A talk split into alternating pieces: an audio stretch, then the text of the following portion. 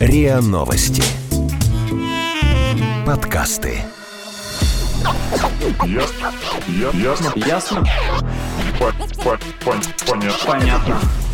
Это подкаст «Ясно-понятно». Здесь мы говорим о том, что нас беспокоит, бесит, интригует, кажется сложным и заставляет сомневаться. И пытаемся понять, что со всем этим делать. Это Лина и Ваня. Всем привет. Привет. Сегодня Интересно, мы меня будем нас- говорить... намного, намного лучше меня слышно, чем тебя. А, Не знаю.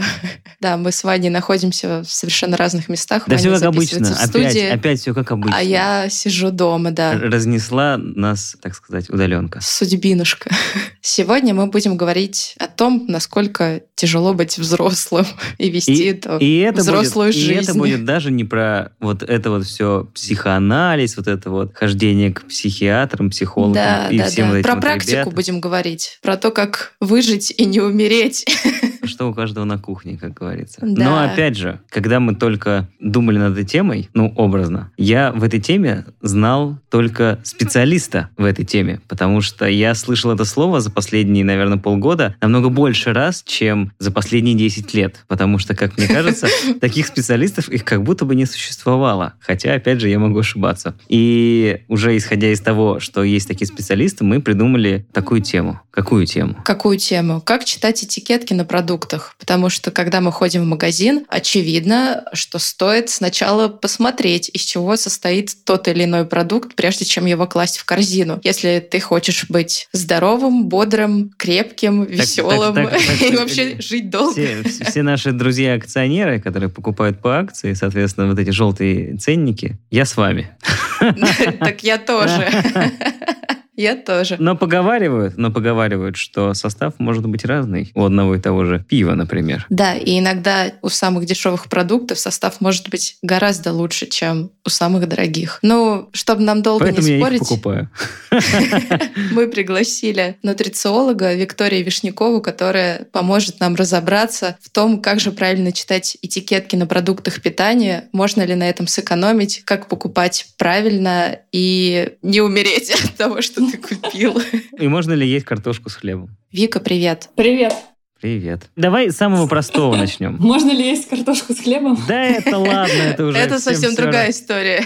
У тебя, как, не знаю, профессия, научная специальность, или как это правильно называется, вот нутрициолог. Просто я, Мгм. правда, никогда в жизни не слышал этого слова, но услышал его впервые весной. И, ну, это может быть такое, когда ты, у тебя этого нет, ты этого не замечаешь, а потом ты это у- Да, так ищешь работает и, наш да, мозг. Мгм. ты начинаешь замечать. И вот я, правда, до этого никогда вообще, в принципе, не знал, что есть такая, ну, не знаю, как это назвать, направление научное. Да. Что это означает? Это наука о питании, нутрициология, а нутрициолог, ну, на самом деле, действительно достаточно молодая специальность, особенно для России. Но если рассматривать ее именно как под часть науки, да, лично у меня в Инстаграме нутрициолог, ну, примерно каждый второй, наверное. И того, что их очень много, может быть, действительно с весны ты слишком часто о них слышишь, потому что профессия, которая в России не регулируется ничем, высшего образования по этой специальности нет, соответственно, любой человек может закончить любые курсы, которые ему понравятся, и ну, считать себя, в принципе, нутрициологом. Почему бы и А нет? что конкретно, ну, вообще изучает нутрициология? Она изучает влияние еды на популяцию, на людей в целом. То есть диетой какого-то конкретного человека, например, с заболеваниями, занимается диетология. Но в принципе то, как еда на нас, на всех действует, вот это как раз изучает нутрициология. То есть, например, что будет, если люди на всей планете перестанут есть мясо? Да? Как это может сказаться на их здоровье? Может быть, его нужно есть, может быть, не нужно. Вот они... Спойлер, все будет в порядке, да?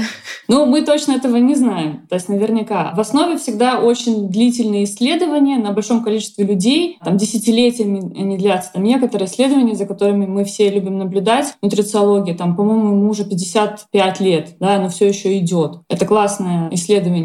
Вли- И- Влияние пива на организм. Это- Со среднего. На своем. Идет со средних веков примерно. А. Нет, смотрите, люди не вымирают. Живут, радуются. Ну, то есть это наблюдение за тем, какой след в нашей жизни оставляет еда. Что будет, если мы будем как-то питаться. Я видела где-то в чем-то блоге, возможно, кстати, в твоем, что чтение этикеток на продуктах питания, оно повышает в целом... Тревожность.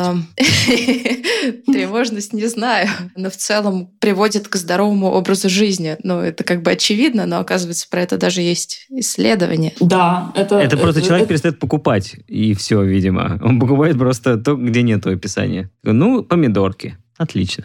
Хороший выбор. Да, действительно, такое исследование было, и я тоже его переводила на русский язык. Хотела сказать, я его писала. Нет, его писала не я, я переводила. А это все-таки больше западное исследование, потому что у них этикетки информативнее, то есть можно больше выводов сделать, проанализировав выбор покупателей. И действительно нашли связь между улучшениями как показателей здоровья людей целом, так и то, что сами производители улучшили качество товаров после того, как э, ну, их обязали правильно маркировать продукты. Но Да, ну, смотри, конечно. мы сразу так начинаем сравнивать. Я просто помню, как выглядят, ну, скажем так, этикетки с составами на западных продуктах. Там она такая большая. с таки- Огромная, С больш- да. такими Да. цифрами, что как будто бы у всех плохое зрение, все обязательно сразу увидят. Но есть же какие-то стандарты, регулирующие то, как это все пишется. Понятно, что, конечно, каждый, наверное, производитель, он будет, может быть, там с точки зрения дизайна образно тоже по-своему это писать, но все равно есть вот там какой-то определенный ГОСТ. стандарт, да, ГОСТ, по которому Да. это пишет. Соответственно, просто там на Западе ГОСТ один, у нас ГОСТ другой, но у нас Да. же этот ГОСТ тоже не 10 лет как существует, он же существует там, не знаю, 50 Очень лет. давно. Да, да, примерно так. Очень давно он существует, и я точно не знаю, что мешает обновить этот ГОСТ и привести стандарт э, этикеток или там маркировки продуктов к международному, да, принятому в большом количестве развитых стран. Ну, видимо, у этого есть какое-то, не знаю, там сложное юридическое или государственное объяснение, да, это, это какой-то сложный процесс. Но, в принципе, если бы его приняли, то всем нам стало бы намного легче. Просто интересно, есть ли вот эта прямая зависимость того, что у нас ГОСТ этикеток такой, и поэтому у нас люди едят картошку с хлебом, а там на Да Западе... что ж она всем сделала?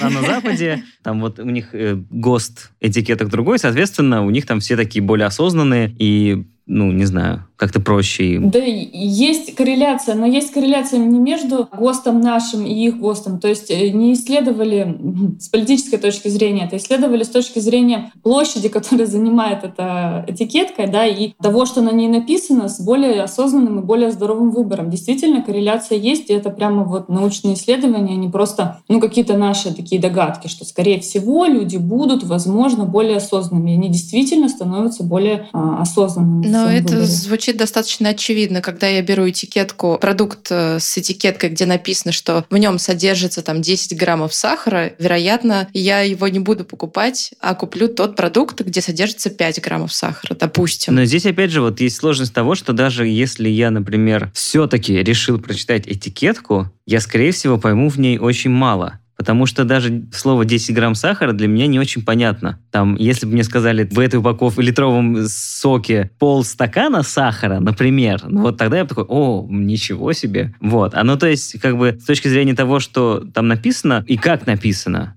мне, честно говоря, Ну, в одной ложке даже 10 если я грамм, пытаюсь условно. понять, мне не всегда так легко такой, о, ну вот какая-то штука. М. Ну да, поэтому и различные системы маркировки, они там десятилетиями уже существуют в Европе, но они апгрейдятся, и в течение каких-то лет они видоизменяются и постоянно проверяют обратную связь от людей, да. Вот мы ввели такую-то маркировку. Стало ли лучше людям? Стали ли они там меньше есть соли? Стали ли они меньше есть сахара? И если мы проследим историю изменения этикеток на европейских или американских продуктах, мы увидим, что с каждой итерацией действительно становится круче и понятнее. Вот последняя маркировка, которая сейчас действует, светофор, то есть показывает нам буквально светофор, что зеленый нам свет горит, то есть нужно нам это есть, там красный или желтый, то есть ну достаточно в принципе понятно уже становится. То есть ты даже можешь не знать, 10 грамм это что сахара, это хорошо или плохо, но ты уже увидишь там по значку, что слушай, лучше притормози. Но есть, зато для наших российских производителей это классная мотивация там улучшаться, потому что если они указывают на этикетке в моем продукте там столько-то граммов клетчатки, столько-то граммов сахара, это значит, что я забочусь э, о тебе, мой клиент, бери меня, пожалуйста, я классный, и вот это вот все. Ну, нам хочется в это верить, да, что так и есть. На самом деле Роспотребнадзор сейчас призывает это делать добровольно производители. То есть нет никакого регламента, но если они хотят, они могут это сделать. И эта система разработана для России тоже. А что вообще, в принципе, если мы говорим с точки зрения отечественной этикетки, все-таки на них мы чаще смотрим. Предположим, что там она написана чуть крупнее, и не надо там вглядываться в состав третьим шрифтом. Но э, что там должно быть написано обязательно? Я имею в виду, там берем какой любой, продукт, и мне всегда кажется, когда я, по крайней мере, смотрю состав, если вдруг я так делаю, мне всегда кажется, что да, стопудово там не это все, что написано, а там, наверное, какие-нибудь еще есть добавки, которые не написаны. Которые и, утаили, Которые да. утаили, или, например, там есть 100 добавок разных, но они все их написали под словом, не знаю, смягчители какие-нибудь, что там может быть. Вот, э, Улучшители. Есть ли какие-то стандарты, по которым вот это точно указывается в продукте, а какие-то вещи могут упустить производители? На самом деле регулируются все этикетки с требования к составу ГОСТом, и утаить что-то, ну, это прямо вот э, ну, преступление, можно сказать. Разрешают не указывать в количественном составе то, чего в продукте содержится меньше 2%. Но там определенно есть категория продуктов, которые должны быть указаны, даже если их содержится меньше 2%, потому что они могут а, быть аллергенами там, или при определенных болезнях а, ухудшать состояние человека. Ну, то есть нет однозначного ответа, все ли указывает э, производитель. То есть здесь мы можем просто доверять какому-то производителю или нет, потому что с точки зрения закона он обязан указать все. Там, за редким исключением супер там небольших каких-то незначительных ингредиентов. Но на самом деле он так делает, ну, тут только если Росконтроль какой-то призывает для проверки. Ну, до недавнего времени, но, насколько я помню, раньше состав писался так, как хотел производитель, а сейчас их обязали писать э, в таком порядке по убыванию. То есть если в продукте больше воды, значит, мы ставим сначала воду, потом муку, так далее, и так далее. И чем меньше граммов в этом составе. Я, кстати, тоже продукта. об этом слышал. То, что первое, того больше всего. Да, это правда. Это ГОСТ. И действительно, если там сахар стоит на первом месте, то его, очевидно, больше чем если он стоит там. И поэтому положи. Это на Новый год не так. Да, да. Значит, это в большинстве своем это сахар. То есть, ну, это что-то сладенькое. Предположим, мы пришли в магазин. Пришли за, я не знаю, надо взять какой-то вот продукт. Ну, хорошо. Вот, хлеб? Ну, хорошо, хлеб. Я не знаю, там в хлебе пишут вообще состав какой-нибудь? Конечно, Да, конечно. конечно. Я просто обычно в хлебе смотрю, я даже не Стоимость. знаю, цвет. Цвет обычно. И все. И вот я такой беру хлеб, там передо мной какой-нибудь один батон нарезной, второй батон, третий батон. Я начинаю сравнивать, и что конкретно может меня навести на мысль, что вот этот батон там, Лучше не надо, да? ну, грубо говоря. Или, например, вот это А вот можно лучше я надо. поделюсь правилом своим личным? О, давай. Срок годности, да? Чем короче состав, чем меньше срок годности, тем лучше. Бери не пожалеешь. Вот это мое правило, Ну, я если не- коротко. Да, обычно как пишут? Срок годности трое суток. Дату Мгм. изготовления ищи на упаковке. Ты такой, да, господи, ищешь там, где там она указана. Естественно, проще забить, в общем.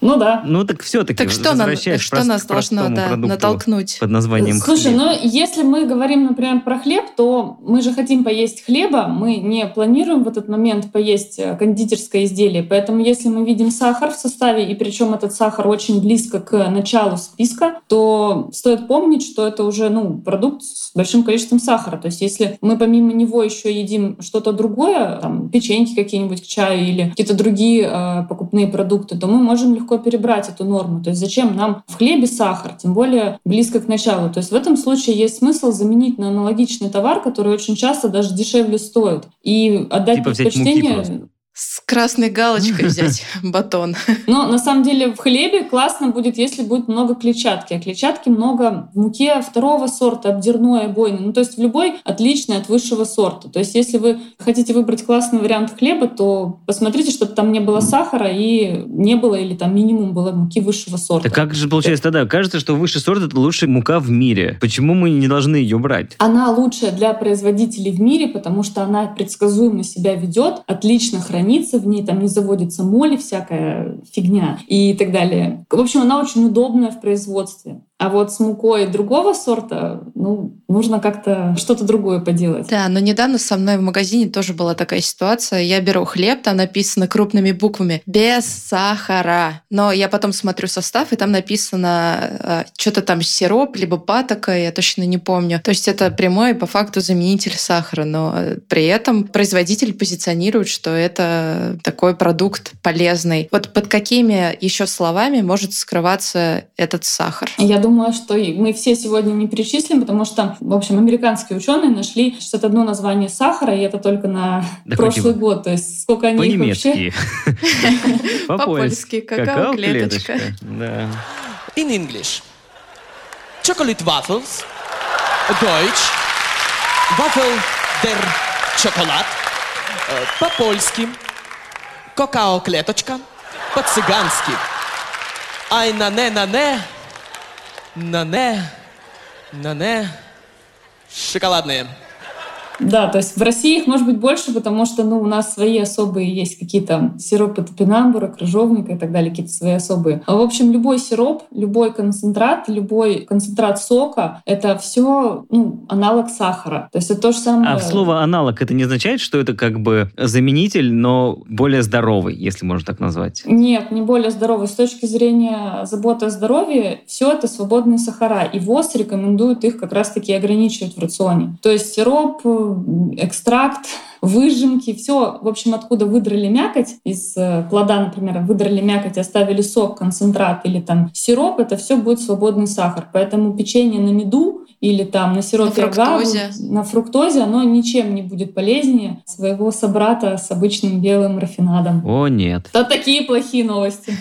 Хорошо, а если мы отойдем вот от истории про сахар, например, есть продукты, в которых, ну, сахара теоретически не должно быть. Например, взять молоко. У нас вот есть, э, когда приходишь в магазин, есть несколько типов молока, как мне кажется. Ну, я так надеюсь, по крайней мере, если мы не берем жирность. Есть молоко, которое как будто бы должно испортиться в ближайшие пару дней. Есть молоко типа пастеризованное, которое стоит в холодильнике, но оно хранится чуть дольше, типа там полторы недели. И из него уже просто квашу не сделаешь потом. А еще есть ультрапастеризованное, которое я обычно беру, потому что оно не портится вообще никогда. И Оно стоит даже оно не в даже не в холодильнике холодильнике. стоит. Вот. Вот здесь всегда смотришь состав, и там состав, ну, всегда плюс-минус один и тот же. Там типа какой-нибудь... э, Молоко и ну, молоко. типа, да, молоко и водичка, примеру. Вот с этой точки зрения, здесь же, ну, особо-то разницы нет. Хорошо, а что тогда понятней? В молоке действительно разницы нет. Если там нет в составе, например, сахара и каких-то ненужных слов, то ультрапастеризованное, пастеризованное молоко — это ок. Его не нужно бояться. Меня вообще складывается ощущение, что мы больше боимся не тех продуктов. Мы боимся там названия ультрапастеризованное и ну, не паримся, когда берем, например, йогурт со вкусом манго. Но как раз-таки ультрапастеризованное молоко нам ничего плохого не делает. Это просто способ убрать э, лишнюю жизнь из молока, то есть патогенных микробов убить. Не кипятить его, а именно пастеризовать. Полезное остается, ненужное умирает. Ну, Это вроде как полезно классно. остается. Да, остается, остается. А вот э, творожок или йогурт со вкусом манго это как раз-таки та штука, которая нас должна немножко смутить, и мы должны задаться вопросом, а стоит ли вообще оно того? Подожди, а если в составе написано восстановленное молоко, это тоже ок? Нормализованное или что-то На- типа такого? Да, нормализованное молоко это взяли отборное молоко высокой жирности, взяли обезжиренное и смешали его в такой пропорции, чтобы подогнать жирность под, ну, под средненькую. То есть с молоком... Короче, разбодяжили жирное молоко. Короче, молоко, которого стоит действительно остерегаться, это парное молоко из-под коровки, которое любят продавать бабушки на фермерских рынках со словами «натуральное, вообще супер с витаминами». Вот тут нужно быть осторожным. Почему? Это же натуральное. Мы не знаем, что там с бабушкой, что с бабушкиной коровой, какие она прошла, ну, прививки да, да. и так далее. Мне, и мне даже коровка родители всегда говорили, что молоко надо брать только у коровы, которую лично знаешь. лично ее выращивал и кормил. Да, то есть она может чем-то болеть, и выпив это молоко, мы подцепим Да, ненужное. про крупных производителей говорят, что их коровы на антибиотиках живут, как и курица, которую И- мы покупаем И в магазине. качаются такие. И- такие, «Ух ты чё?» Что же тогда есть? Качалки.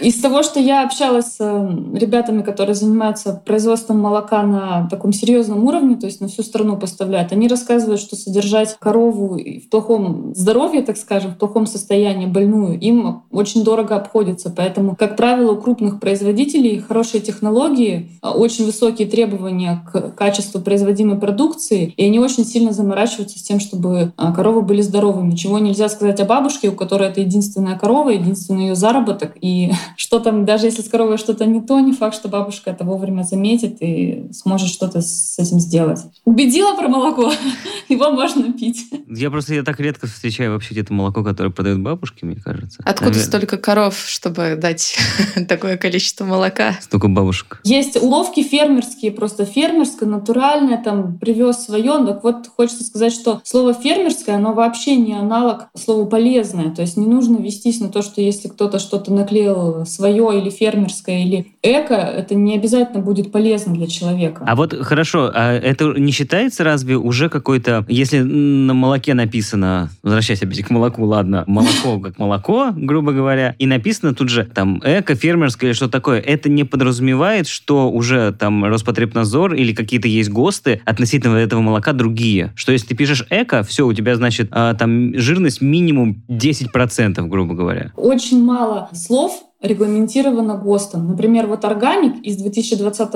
года ЭКО действительно соответствует, ну, то есть нужно пройти что-то, чтобы получить этот шильдик себе на коробку молока. Органик. Да, органик и эко с недавних пор. Но вот все остальные слова, которые выдумывают производители, натуральный, чистый, полезный, улучшают микрофлору, иммунитет и так далее, это просто маркетинг. И так как он не регламентирован ГОСТом, каждый, кто во что гораст, может это писать. И... А вот тогда про ГОСТ. Если на пачке написано ГОСТ, значит, это суперпродукт. Значит, его можно брать, и он безопасный, и полезный. Или, например, это написано на коробке из-под молока, а ГОСТ по выпилке каких-нибудь тумбочек. Отлично. Нет, на самом деле ГОСТ, сама надпись, что это ГОСТ, не равно здоровый выбор и не равно обязательно крутой продукт. Например, сгущенка по ГОСТу сделанная, она очень вкусная, жирненькая, мне очень нравится, но от этого сгущенка не становится полезным продуктом, она не становится... То есть ее не нужно есть банками и ложками, чтобы стать здоровым. То есть э, наличие фразы ГОСТ не обязательно делает продукт крутым. Но все-таки делает. Делает более, наверное, безопасным с точки зрения ингредиентов туда входящих и системы менеджмента. То есть, как правило, ГОСТ и идет на систему менеджмента, не на ингредиенты. Это не значит, что для производства этих продуктов использовали самые лучшие сорта пшеницы или самое лучшее мясо. Как правильно, система наблюдения за производством соответствует ГОСТу. Ну, наверное, это хорошо. А-а-а. Но это не значит, что сырье самое отборное, и это ручная лепка, и люди там с любовью вам, любовью там это делали, да пришло время задать мой главный вопрос.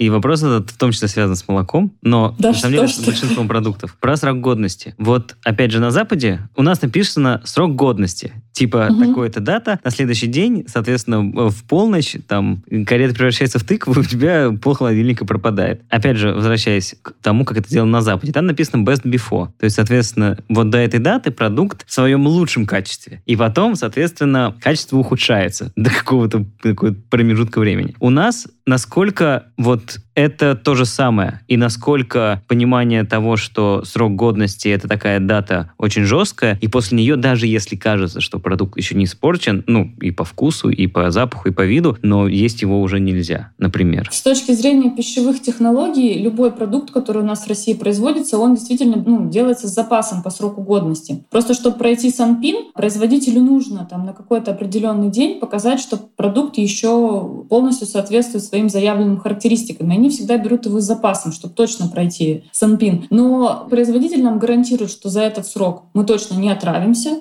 все будет хорошо, продукт будет соответствовать своим назначениям. А Но вот после... потом... А потом он просто снимает с себя ответственность. Дальше это на наше усмотрение. Я смотрела для разных категорий продуктов, там один день, два, три и даже несколько месяцев для долго хранящихся продуктов, это ок. Есть такой специальный сайт, я не знаю, как им поделиться в прямом эфире словами. Я могу как-то А мы прислать... дадим, наверное, в нашем инстаграме Рия, нижнее подчеркивание, подкаст ссылочку. Ссылочку Да, на вот сайт.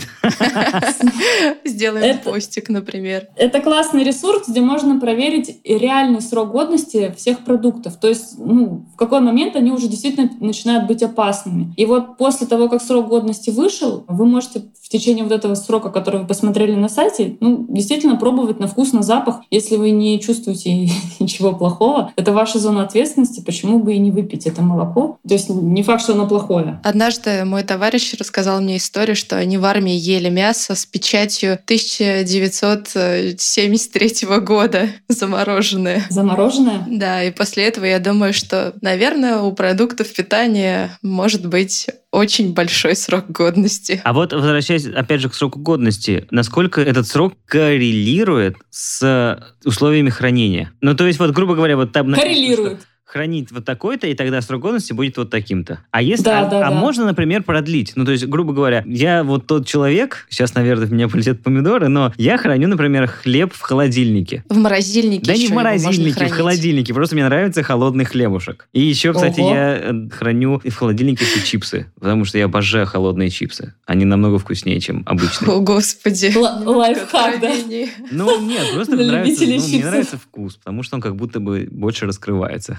Фу, да, Вау! фетиш. Вот, я просто к тому, что, например, насколько вот место хранения, оно прямо пропорционально долготе. Ну, то есть обычно хлеб хранят вот на полках. То есть правильнее, скорее всего, хранить продукты так, как они хранятся в магазинах. Потому что там, ну, наверное, самое правильное место. Но, например, вот тот же хлеб. Можно ли его хранить в холодильнике, и он как будто бы не черствеет и не засыхает дольше? Да, же, может быть такая корреляция. Если, а, например, продукт, который у срок годности у которого еще не истек, мы замораживаем, то он вообще несколько месяцев еще может нам прослужить верой и правдой. И в холодильнике действительно процесс э, размножения каких-то нехороших там бактерий, плесени и так далее идет медленнее, потому что это не их условия, не их среда. То Так а почему там- бы тогда все не хранить в холодильнике? Ну, даже если мы что-то будем хранить в холодильнике, оно не вечно. То есть когда-нибудь там все-таки что-то заведется. Но для меня лично условия хранения — это та подпись на этикетке, которую я практически никогда не читаю. Ну, Ну, потому я что все тоже- логично. Ты, ты же не засунешь э, мороженое просто на полку. Ты же положишь его в морозилку. Да, я просто бросаю все в холодильник, э, кроме бананов, помидоров. Что такое с ними? А что не так? Почему? А почему? А что не так с ними? Бананы хранить в холодильнике нельзя. Они становятся черными, когда их втаскиваешь.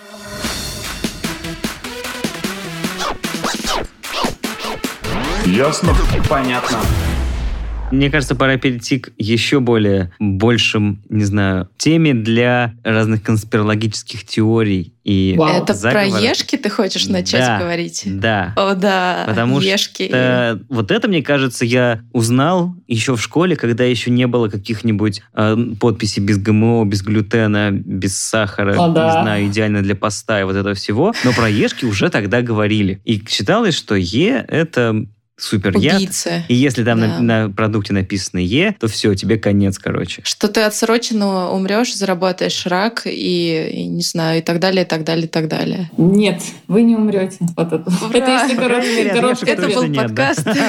Всем удачи. Это такой старый миф. Действительно, я тоже слышала еще в школе. Я не понимаю, как он жив до сих пор в 21 веке. Все ешки, которые входят в состав современных продуктов, они проверены на качество и безопасность. И для большинства людей планеты в той дозировке, в которой их э, допускается в продуктах, они не наносят никакого вреда здоровью. Другой вопрос, конечно, если вы будете превышать рекомендуемые дозы, там и головку сыра съедать за раз полностью, то у вас будут проблемы с гиперконцентрацией этих ешек, но это будет меньше из ваших проблем, если вы съедите головку сыра целиком. То есть если ваше питание в целом грамотное и гармоничное и сбалансированное, то наличие ешек, там, загустителей, каких-то слов, которые все не любят, это не так страшно в рационе. Вот чего действительно стоит бояться и избегать? Ну, только трансжиров. Мы их можем встретить в продуктах под названиями там гидрогенизированные жиры, частично гидрогенизированные жиры, жир кулинарный, жир кондитерский, что-то такое. А Вот это в каких обычно продуктах вообще встречается? Это в сладком обычно. Вафельки, печеньки и так далее, и так далее. Часто, да, в кондитерских изделиях с долгим сроком хранения, в каких-то полуфабрикатах, э, возможно, в тех же чипсах, которые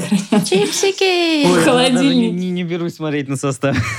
Подожди, подожди, а вот маргарин, по сути, это же тоже трансжир или нет? Если я Да, думаю, что марга- маргарин это когда у тебя нет денег на масло. Да, так и было раньше. Это дешевый аналог было, в 90-е, да. Это дешевый аналог масла. Сейчас есть требования к тому, что другим способом маргарин может производиться, и он может не содержать трансжиров. Но когда мы читаем на пачке печенья за там, 50 рублей килограмм, мы не можем быть уверены, что тот маргарин, он действительно произведен современным, классным методом, который исключает трансжиры. Вполне возможно, так как в России это все еще разрешено, вот этот метод старый с маргарином, где есть трансжиры, то, может быть, там и не самый лучший маргарин. То есть, если мы выбираем в магазине сам маргарин, саму пачку, мы можем прочитать состав, как это сделано. Но если мы покупаем какое-то изделие с маргарином в составе, ну, лучше взять аналог, он всегда есть, без маргарина и не рисковать. То есть из всех добавленных продуктов, ешек, там, ароматизаторов и так далее, вот единственное, чего стоит бояться и исключать, это трансжиры. А ешки сами по себе ну, ничего никому плохого не сделали. А вот, например, я иногда встречаю, опять же, на некоторых продуктах, ну, если все-таки смотрю, там всякие слова, например, загустители или, сейчас даже не вспомню, разрыхлители, разрых, разрых, да, эмульгатор, лецитин, что-то там похоже на натуральный, или как там это? Да-да-да-да-да. Я не помню сейчас правильно. А еще есть агент влагоудерживающий Агент. или агент антислеживающий. Еще есть агент-провокатор. А Есть агент 007. Слушайте, ну чем меньше в нашем рационе, в принципе, обработанных продуктов, это то есть тех, которые кто-то обработал, прежде чем они из дерева, там, условно говоря, попали нам в рот. Чем таких продуктов меньше, тем мы здоровее с точки зрения нутрициологии да, и влияния а, на продолжительность и качество жизни. Ну а сам по себе загуститель или там стабилизатор — это не отрава. Например, в бабушкином варенье загуститель а желатин или пектин нами воспринимается как классное, натуральное бабушкино варенье, супер. Но если мы встречаем тот же самый желатин и пектин, которые являются загустителями в чем-то промышленно произведенном, мы уже такие, фу, это что-то не очень хорошее. Эмульгаторы, стабилизаторы, то есть у них есть аналоги в обычных продуктах. То есть, например, желток яйца — это тот же эмульгатор. И вытяжка из него какая-то, она тоже на основе э, желтка яйца. Я повторюсь, ничего страшного в этих всех продуктах нет, потому что они а, в той дозировке, в которой их э, разрешают безопасно использовать в пище, да, они не представляют вреда для здоровья. Если И ты ими не, не не. Не обжираешься, да. То есть, если производитель не будет их добавлять в состав, то просто очень много продуктов не доедут до нас в том качестве, в котором мы их привыкли видеть. То есть они будут расслаиваться, они будут там или какой-то цвет у них будет отвратительный, неприятный, они не будут так вкусно пахнуть и так далее. То есть нам не стоит их всех прям бояться, но, конечно, если есть возможность купить что-нибудь попроще с составом, ну супер. А когда написано модифицированный крахмал, это обычный крахмал или что это? О, мы подобрались к ГМО.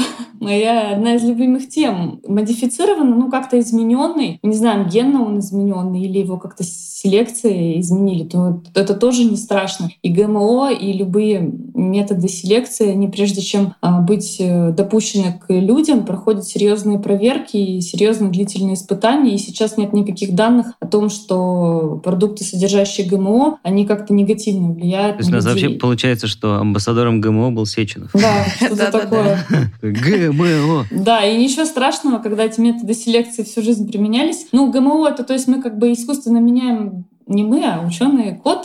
То есть это чуть-чуть отличается от традиционной селекции. Но в целом общий путь, да, действительно, мы приобретаем, мы меняем свойства продукта для того, чтобы он служил нам лучшим своим Служил образом. людям. Да, то есть чтобы не, пшеница не гибла от засухи и так далее, то есть чтобы у нас всегда была еда, конечно, нам нужна селекция. Смотри, а что значит, вот я недавно прочитала на вафлях и на хлебцах, антиокислитель, концентрат смеси токоферолов. Такое ощущение, что это как будто что-то из э, очистителя или что-то из этого. Особенно слово антиокислитель. И токоферол. Может быть, эти хлебцы можно добавить во время стирки, и они почистят тебе нагревательный элемент Например. в стиральной машине. Слушай, мне кажется, самый крутой в этом случае способ не разбирать каждый конкретный ингредиент на вред и пользу, а просто вот для себя понять, если тебя смущает это название, оно действительно ну, напрягает немного, то лучше найти аналог. Вот не надо стрессовать и вот есть то, что мы не хотим, ведь всегда же есть хлеб из пяти ингредиентов, условно говоря, мой любимый за 21 рубль, лежащий на самой нижней полке. И покупая такой простой хлеб, я не создаю себе лишнего стресса. То есть если тебя какой-то ингредиент сам по себе напрягает, ну, нет А вот- времени вот смотри, разбираться. Опять же, здесь сразу встает такая дилемма. Есть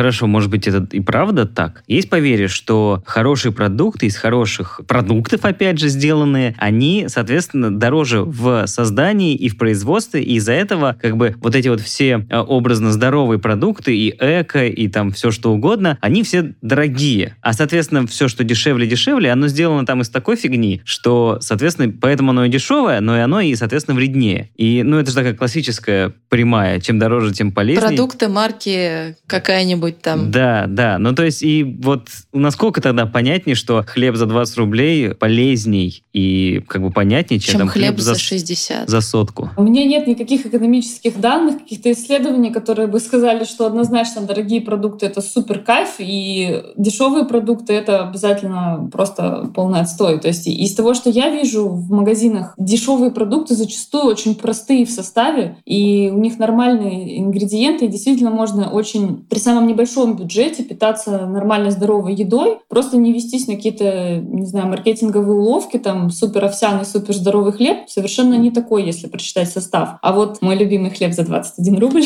из э, самого простого магазина будет крутым по составу, недорого стоить. То есть, ну, не обязательно связь с ценой. Хорошо, есть же даже, ладно, назовем это не исследование, но, может быть, наблюдение о том, почему, например, я не знаю, как в России, к сожалению, но я знаю, что в Штатах точно есть такая корреляция, что там ожирением и вот всеми этими штуками страдают люди, которые С зарабатывают на самом деле, да. ну, не очень много. Просто потому, что они не могут позволить себе здоровую пищу, а покупают там, соответственно, недорогие продукты, которые, соответственно, вреднее, и, ну, видимо, из-за этого они там э, полнеют, скажем так. И как бы сразу хочется там задать вопрос, что когда ты приходишь в магазин, такой смотришь, блин, ну это вот э, продукция, сделанная этим магазином. Слушай, а у них там в Штатах, по-моему, даже как-то расположены продуктовые отделы так, что Да, да, это там можно для... купить бананы за доллар килограмм, и можно Да, за а 15 можно килограмм. купить. Да. Это действительно есть исследование. Это не, ну, ты правильно все сказал, что больше распространенность ожирения среди людей с низким достатком, потому что, ну, считается, что у них не хватает денег на правильную здоровую пищу. Но при, я уже говорила, повторюсь, что даже при любом самом минимальном бюджете а, мы можем сделать рацион сбалансированным и здоровым. Скорее всего, тут еще недоисследованный невкусным, момент эм, уровня осознанности людей. Они могут зайти в магазин и купить, условно говоря, на тысячу рублей там дошираков, чипсов, сосисок и пива, а могут купить там Да, Могут купить классный хлеб с обойной мукой в составе там фасоль, без всяких лишних консервантов и наполнителей, там капусту, которая всегда дешевая, и морковку. И при этом рацион вот такой будет, еще рыбную консерву сверху. Отличный,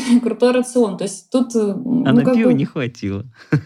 тут вопрос в пищевых привычках, да? Да, в пищевых привычках и в понимании того, что такое здоровая еда. То есть здоровая еда и здоровый рацион — это не привилегия богатых, это не привилегия там каких-то умных или там эко-ориентированных людей. Это, это просто знания, и их можно получить в И любом еще бюджете. один миф ты развенчала прямо сейчас. Какой? О боже, какой? Ну, что если ты богатый, только тогда ты можешь круто питаться. Нет, капуста с морковкой и картошкой всегда, как я понимаю, стоит недорого. Ну, в нашей стране, по крайней мере. Гречка и так далее. Гречка, о да. А можно я еще задам вопрос по поводу конкретного состава? Я просто очень Да вот ты люблю вот, сыр. си- ты вот сидишь на кухне, вот взяла бы сейчас холодильник открыла и зачитала бы нам парочку. Ну, Так, да, так да, я да. специально это собирала в один док, чтобы не шуршать этикетками. У меня Они что, у реально тебя распечатанные, что ли, эти? проводила исследование этикеток всю прошлую неделю перед Ты записью. какая умница. Ну так Осознанное вот, и я- потребление. Я выписала состав сыра, который я очень часто покупаю, и тут написано концентрат нитрат натрия, краситель аната, уплотнитель хлорид кальция, ну, ферментный препарат животного происхождения, пепсин, химозин. И тут я, короче, как-то застряла. Вроде бы сыр, вроде бы понятно, как его делать. Ну, там молоко поварил, положил, и он должен был приготовиться, а тут еще какие-то дополнительные ингредиенты. После слова химозин мне стало вообще как-то не по себе. Слушай, ну из того, что ты назвала, в принципе, такой достаточно стандартный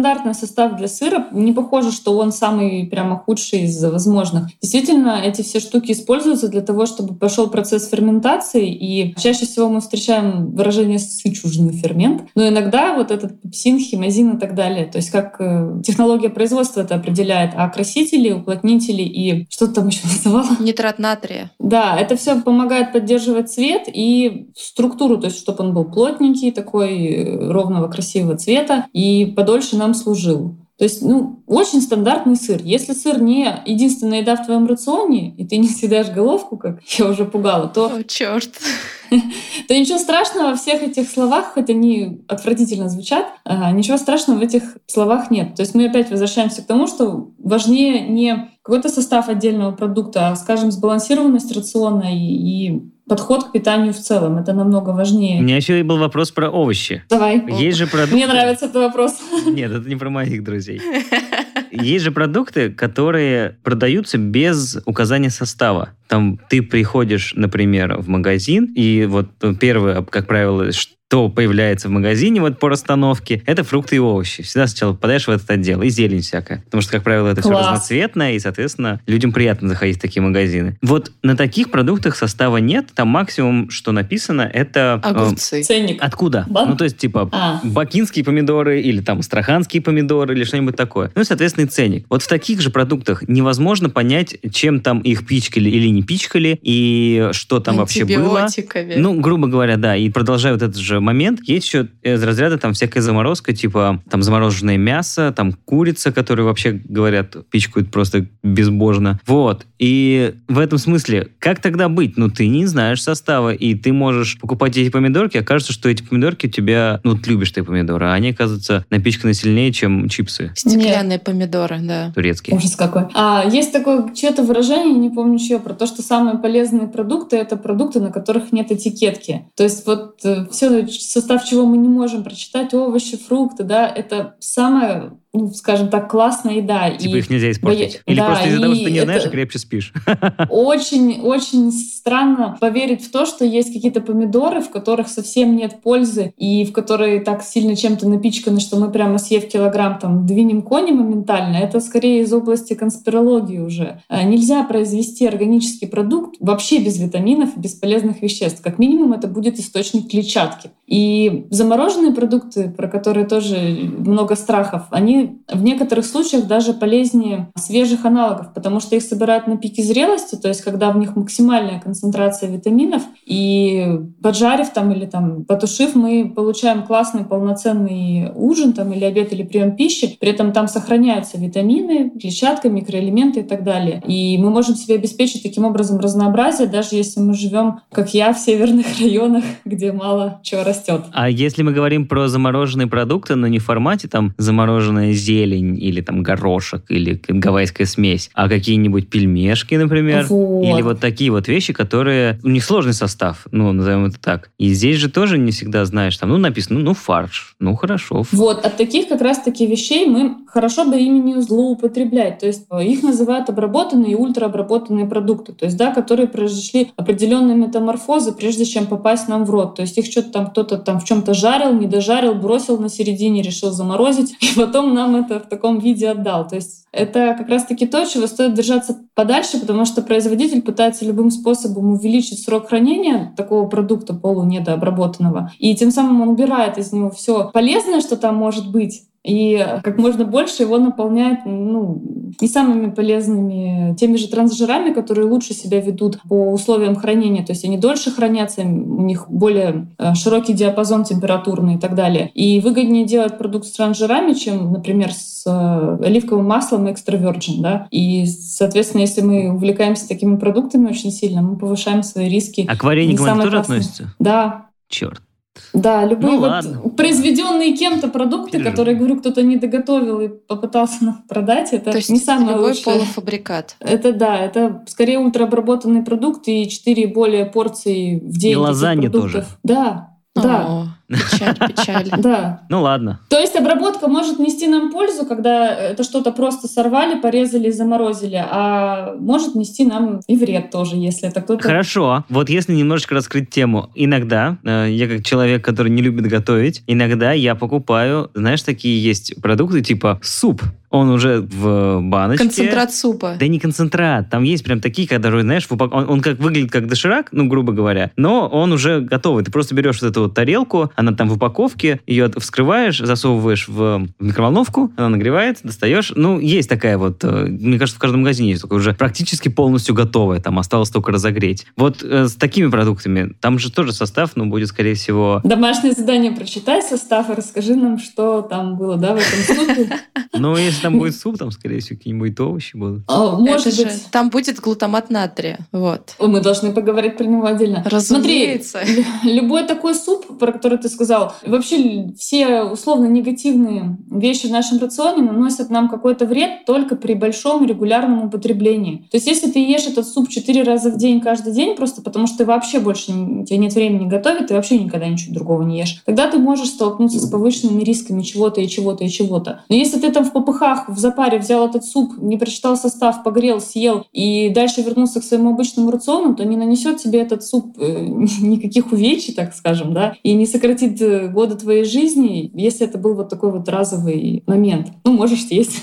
Не знаю, не страшно это. А про глутамат натрия — это тоже интересная тема. Это просто парень, который связался не с той компанией. Вот так я про него бы сказала. То есть он сам по себе безопасен, ничего в нем вредного нет. Но из-за того, что его все время добавляют к полуфабрикатам, к пельменям, к каким-то фаршам, замороженным чебурекам и так далее. То есть чтобы усилить мясной вкус, чтобы объяснить нам, что там много мяса, чтобы нам больше, больше, больше хотелось этих пельмешек, вот э, из-за этого его недолюбливают. То Да глутамат часто натрия, это же это, пятый вкус, Вкус. как это японцы говорят. Умами. Ум- Мгм. Да, да, да. Не сам глутамат, а он скорее усиливает, да, помогает нам отыскать вот этот э, белок в еде. То есть У он меня он даже есть как приправа. да, и его можно добавить к брокколи, например, вообще к любому продукту. И И, всегда будет вкус мяса. и всегда будет вкус мяса. Объяснить себе, что это вкусный мясной продукт. То есть это не вредное вещество, но просто из-за того, что его добавляют к как раз-таки вредным, у всех там, о, глутамат натрия, значит, это будет что-то плохое. То есть Опасно, глутамат натрия опасно. сам по себе, вот это вот у меня стоит упаковочка, где такой С поваренком, пу- да? повар такой типа сыпет, Ага. такой, у У тебя есть подварка». глутамат натрия сам по себе, да? Ну, сам О. по себе, получается, он не... Ну, он как приправа. То есть, если я добавлю его, например, в какой-то продукт, там вот ва- варю я рис, например, и добавил туда Да. глутамат натрия, он мне, конечно, поменял немножечко вкус у риса. Но это блюдо Не же не становится, становится да. вреднее из-за того, что я Нет, это добавил. нет, не становится, нет. И даже есть, э, недавно тоже я на- натыкалась на исследование про то, что ученые пытаются еду из разряда там с соей там, или с какими-то другими растительными белками, и с водорослями, по-моему, то есть то, что мы не очень хотим есть, приправить э, глутаматом и попытаться нам из этого сделать вкусные там бургеры, стейки или что-то такое, в общем. Типа убедить нас в том, что это... Выдать полезное за вкусное. Да, с помощью глутамата натрия. То есть прикольная специя, почему бы нет?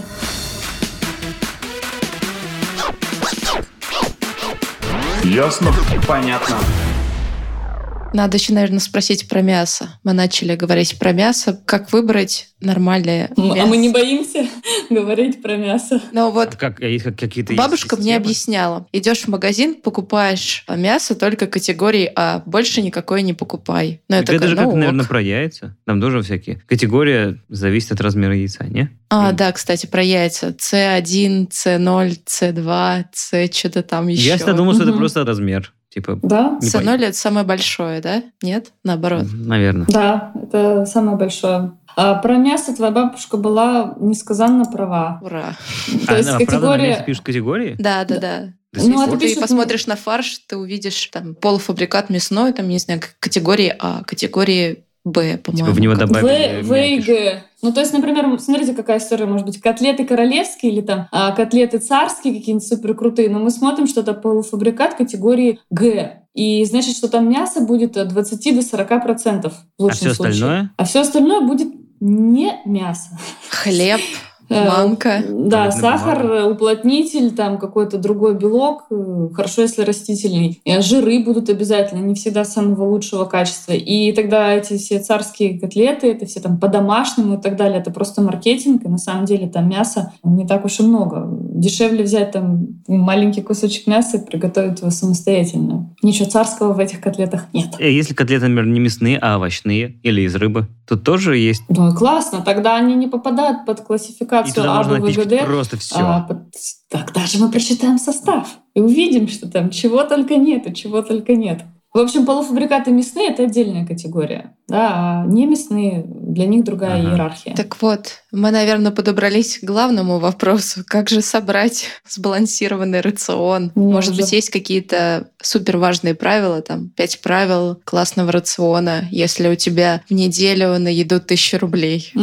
Правила очень простые, и тут очень важно понять, кого слушать. У всех есть свое мнение по поводу а, здорового питания. Там есть водоросли, спирулина, там ягоды годжи и так далее. Я базируюсь в основном, на, в основном, а исключительно на научных данных. И вот с точки зрения науки и мировых рекомендаций по питанию, рацион не обязан состоять из какого-то жесткого набора продуктов. Нужно включать просто все пять пищевых групп, в, в свой рацион и поддерживать разнообразие внутри каждой группы. Пять пищевых групп — это обязательно овощи и фрукты, это сложные углеводы, например, там гречка, бурый рис там, да, и так далее. Это источники белка, при этом не, это не обязательно должно быть только мясо, это и растительный белок, э, бобовый, например, и э, рыба, и мясо, и яйца. И жиры, масла ну, в небольшом количестве, то есть не нужно в- упиваться ими. Маслица. Предпочтение мы всегда даем ну, менее обработанным источникам углеводов, то есть то, о чем вначале говорили, мука не высшего сорта, например, а обойная, там, обдерная, там, второго сорта, цельнозерновая и так далее и тому подобное. То есть макароны подешевле тоже можно брать. Я,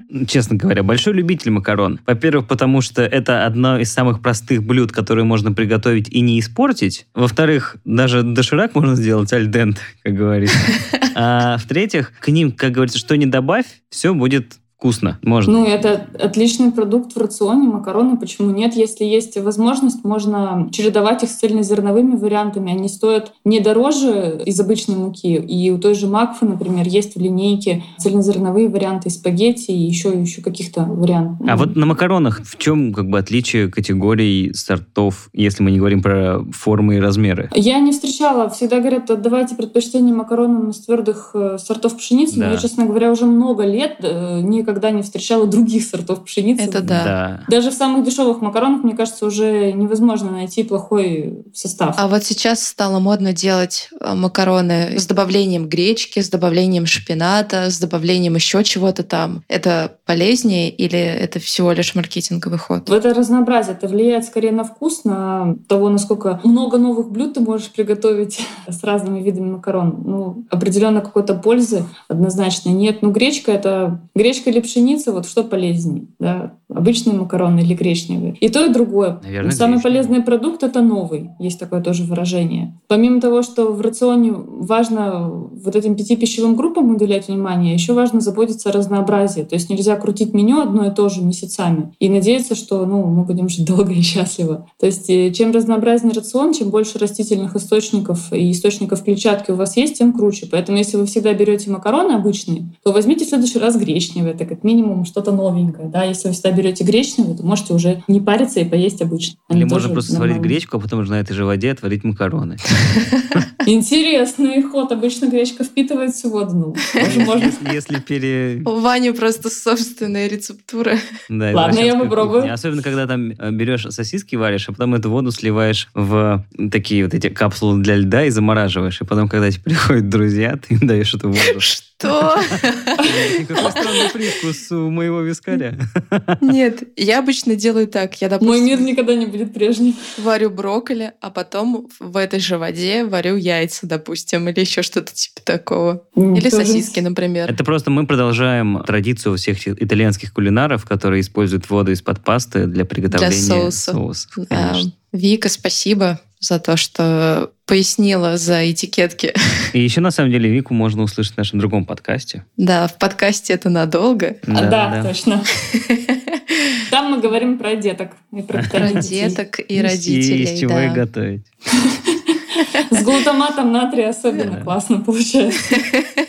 Да, рекомендуем послушать. Спасибо тебе еще раз большое, и тогда на связи. До встречи в другом подкасте. Да. Хорошо, Пока. всем, всем Через пока. В этом же подкасте. Будем здоровее. Очень рекомендую. И Можно выпить виски с кубиками. из-под водички с сосисками. из- Легкие мясные нотки.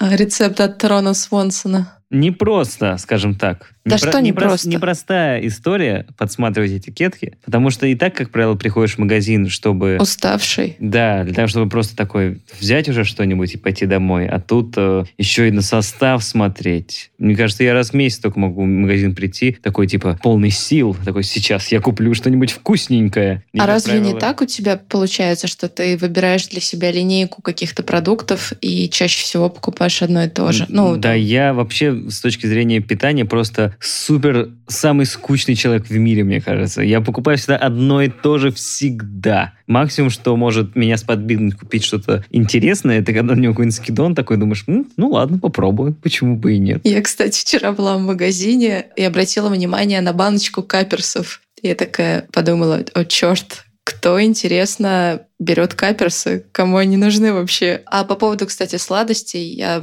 тоже читаю очень часто состав и поняла, что самые правильные сладости это, конечно, мармелад, казинаки, рахат лукум и так далее. Пастила, да. Рафаэлла, А вот вафли шоколадные, она сладенькая. это, Вафли шоколадные. это плохой десерт, если Шоколадненькие. они стоят 50 рублей. Шоколадненькие. А сколько они должны стоить? 150? 150, например. Почему? А в чем разница? И то, и то вафли. Капричо. Ну, наверное, надо заглянуть в состав И расстроиться. и расстроиться. Давай Ну не будем расстраиваться, завершая, закончим завершая, этот да. эпизод. Завершая наш эпизод, а, ну и надо, короче, сделать небольшое признание. Лина недавно была в Владивостоке, никому из вас не сказала. Поэтому Ты думаешь, э, так, и к чему ты подводишь? к группе из Владивостока. Есть очень прикольная группа из Владивостока, называется Star Cardigan. Они в семнадцатом году выпустили свой первый альбом. И вообще, поскольку, поскольку у нас из Владивостока есть очень известный музыкант под именем Илья Лагутенко, который, в принципе, мне кажется, всю музыкальную сцену... Да, представляешь, я даже сходила в одноименный бар, и мне там не понравилось. А почему? Потому что Очень дорого? нет, там звучала стрёмная музыка, и я поняла, что, блин, почему нельзя включить подобающую музыку в А в таком смысле баре? стрёмная? Ну, знаешь, как обычно бывает, ты приходишь в какой-то классный бар, а там звучит какая-то попсятина американская, ну такая самая А, и там в тоже- пошлом там тоже понимании. Да, да. Просто, да. ну... разрушающая атмосферу Странно, полностью. потому что у него в московском баре всегда играет Мумитроль. Всегда. Ну, сейчас, да, конечно, у них немножко э, на, закрылся, экра- но как на экранах, на экранах его клипы гоняли, а вот музыка Ну, наверное, просто другой. в это время отвлекся менеджер, поставил то, что ему нравится. Вот, просто у него еще и такая история, что он же как бы делает фестиваль Кей-рок, по-моему, называется, или как-то так он называется. Про, ну, там выступают 50 на 50 российские группы, ну, в Владивостоке, и э, там вот это вот китайцы, японцы, кого он там больше любит, я не помню.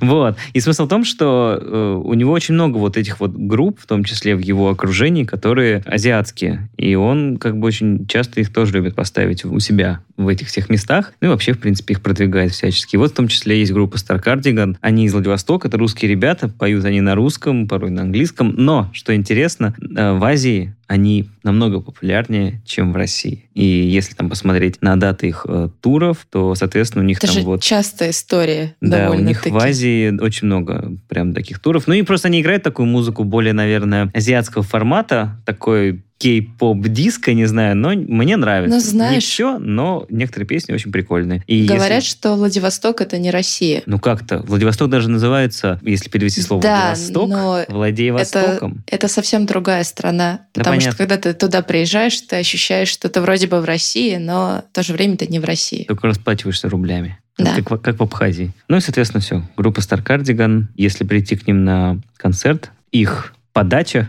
похожа на товарища Лагутенко, на самом деле, визуально. Это подкаст «Ясно-понятно». Лина и Ваня. Заходите к нам в подкаст, подписывайтесь, оставляйте свои комментарии, отзывы. Какую музыку вы хотите послушать еще? Да, и еще что-нибудь пишите. Нам интересно было бы прочитать про вас. Всем пока. И помните, чипсы лучше есть холодненькими.